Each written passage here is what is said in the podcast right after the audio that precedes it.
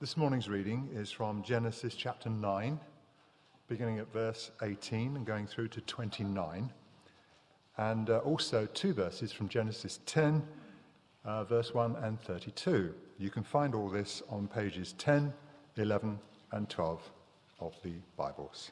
So it's Genesis 9, beginning at verse 18. The sons of Noah. The sons of Noah who came out of the ark were Shem, Ham, and Japheth. Ham was the father of Canaan. These were the three sons of Noah, and from them came the people who were scattered over the earth. Noah, a man of the soil, proceeded to plant a vineyard. When he drank some of its wine, he became drunk and lay uncovered inside his tent. Ham, the father of Canaan, saw his father's nakedness and told his two brothers outside. But Shem and Japheth took a garment and laid it across their shoulders. Then they walked in backwards and covered their father's nakedness. Their faces were turned the other way so that they would not see their father's nakedness. When Noah awoke from his wine, and found out what his youngest son had done to him, he said, Cursed be Canaan, the lowest of slaves. Will he, sorry, the lowest of slaves will he be to his brothers. He also said, Blessed be the Lord, the God of Shem. May Canaan be the slave of Shem. May God extend the territory of Japheth. May Japheth live in the tents of Shem. And may Canaan be his slave. After the flood, Noah lived 350 years. Altogether, Noah lived 950 years and then he died. Now, Genesis 10, verse 1 and verse 32. This is the account of Shem, Ham, and Japheth, Noah's sons, who themselves had sons after the flood. These are the clans of Noah's sons, according to their lines of descent within their nations. From these, the nations spread out over the earth after the flood. Now, you can see many of the locations that are mentioned in chapter 10 on the map in the outline on the inside of the service leaflet. This is the word of the Lord. So you, um, the map's quite handy, but the outline's even handier, which is on the, on the reverse um, side of the, the song sheet. And we'll have a look at this together and see how we might profit by it. Well, D.H. Lawrence once said, if only we could have two lives, the first in which to make our mistakes, and the second in which to profit by them. Well, God didn't make any mistakes, but He does seem to have had two goes at getting civilization off the ground. His first go was with Adam and Eve, who He wanted to, first of all, multiply and then subdue, manage, steward the earth. But they and their descendants so mucked things up that God decided to wipe them out um, to start all over again. So, the passage that we're looking at this morning is really God's restart program. He has another go, this time through Noah and his family, to subdue the world and to populate the planet. Sadly, as we'll see, the new start met with the familiar human attempts to frustrate God. So, chapter 10 shows us how the restart got off to a good start in some respects. It's a passage which, as we can see, is a genealogy of Noah's sons, although it's a partial one.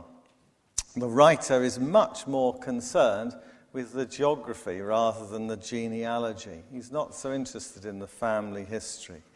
He's concerned to explain the origins of his known world. And Genesis is uh, compiled by Moses about the 13th century BC.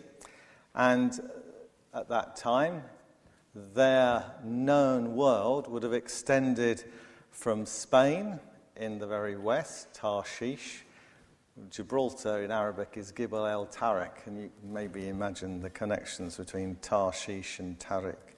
Anyway, and then the other end is India. Did you know there was a Jewish community in India in the time of Solomon?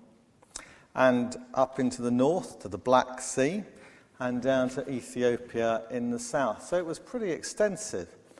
But of course, it doesn't mention the Red Indians of North America, the Japanese, or the Zulus of South Africa. He is unaware of their existence. But that, of course, doesn't mean that they didn't exist. But you might say, what about the reference in 918 and 1032 to Noah's three sons being the ancestors of all the people of the earth. It says all. Doesn't that include the Native American Indians, the Zulus, and the Orientals? Well, not necessarily.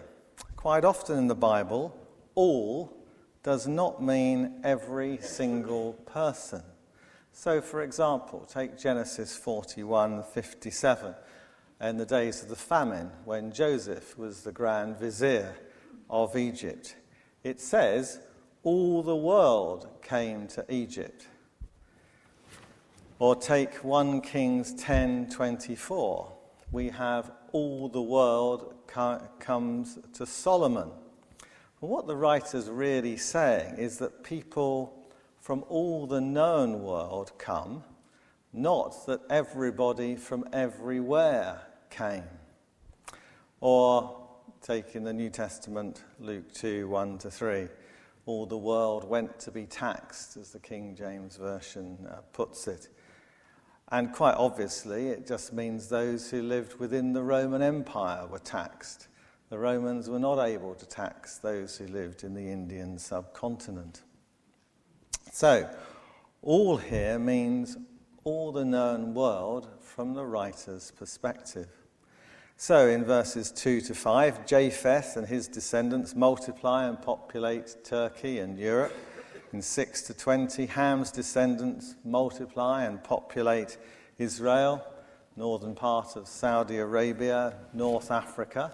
And Shem's descendants in 21 to 32 multiply and populate what is today Iran, Iraq, Syria, the Gulf states, and then, as it were, um, the southern coast of, uh, of Saudi Arabia to where Yemen is today. So it's a good start. They were fruitful, they multiplied, and they filled a vast area.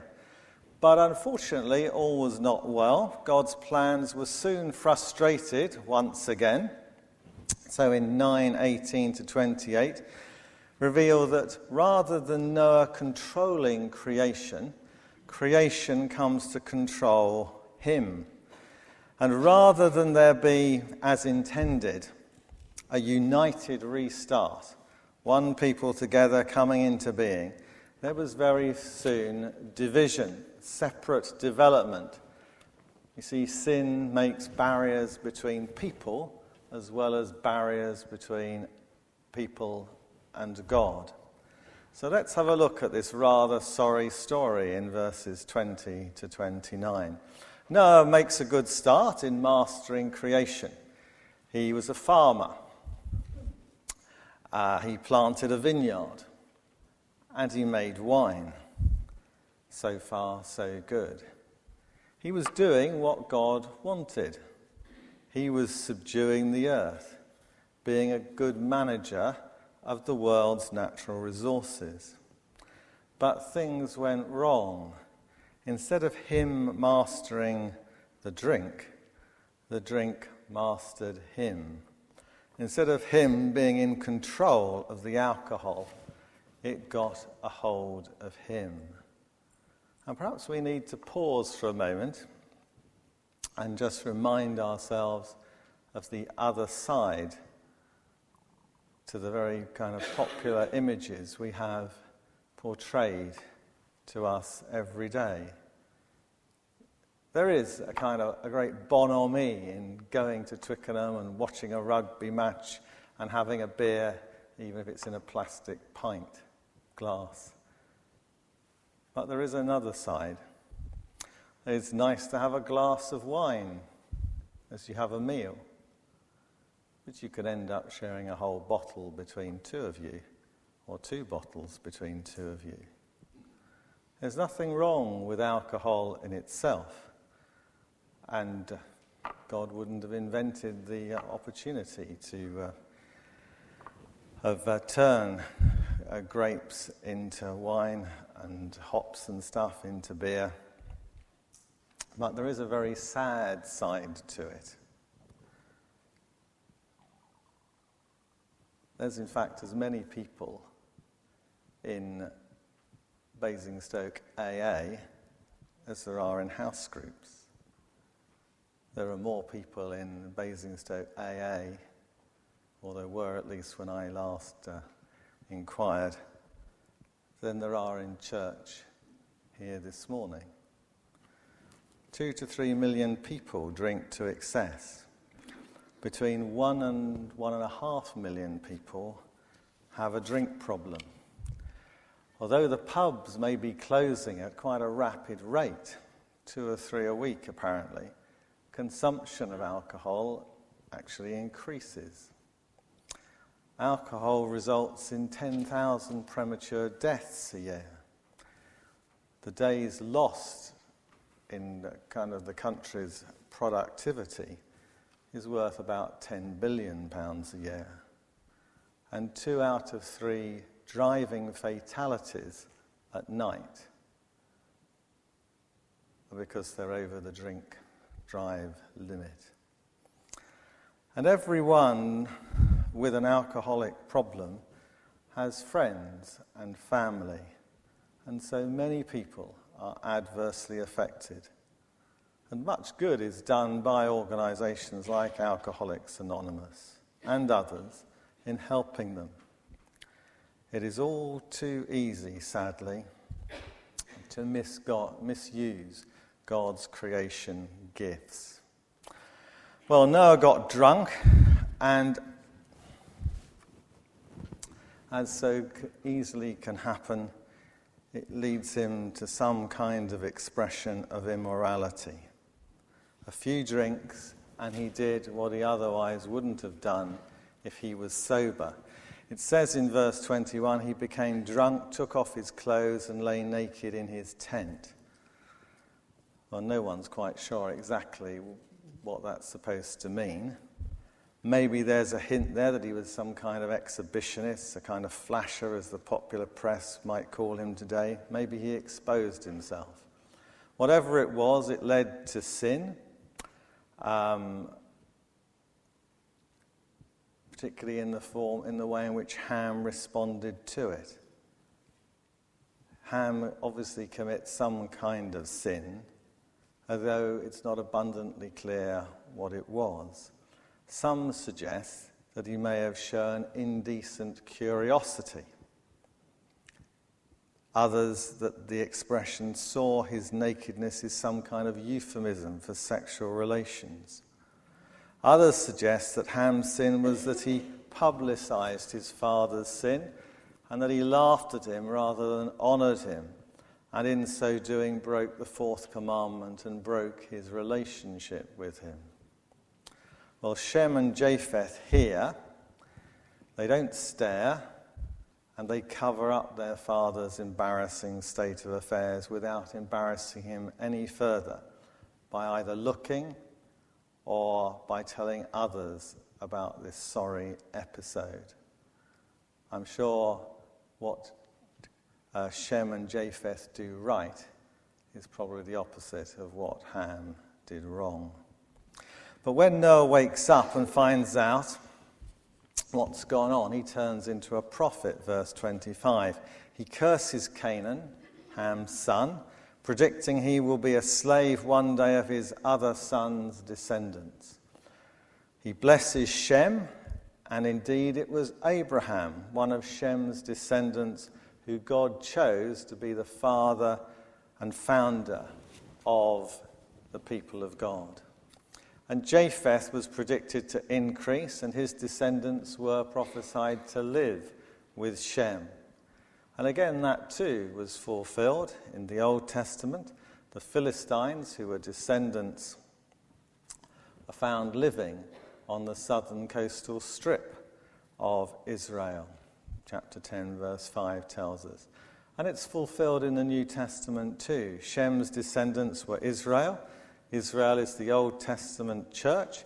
In the New Testament, the Gentiles, descendants of Japheth, are added to Israel to form the new church. So we can see how two prophecies were fulfilled. What about the third one, the one to Ham's descendants, Canaan, to be slaves of the others? How was that fulfilled? Now, you might be surprised to know that uh, Christians in the uh, 18th and 19th century used this to justify slavery, particularly the slave trade between here, West Africa, and Central and North America.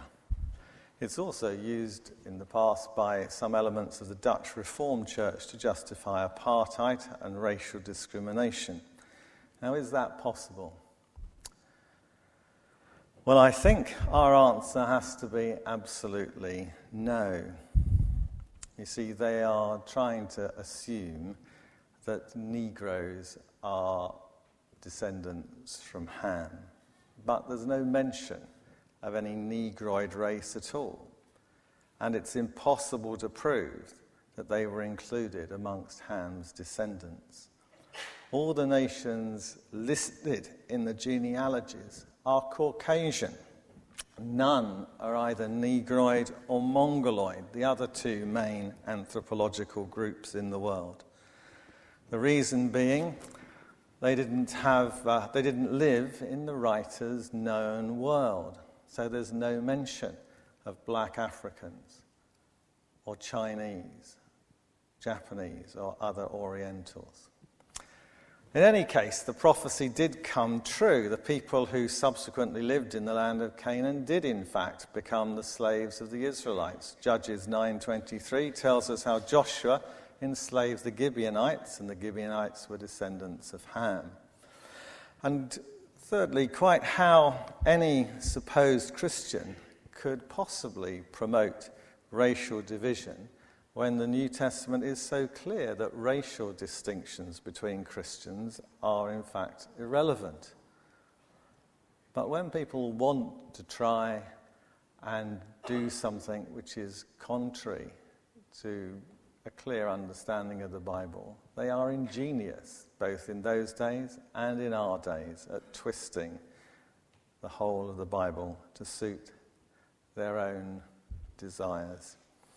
And of course, just to cap it all, you can remember in 1 Timothy 1 9, listed amongst the ungodly, unholy, law breaking rebels, sinful and irreligious, are slave traders.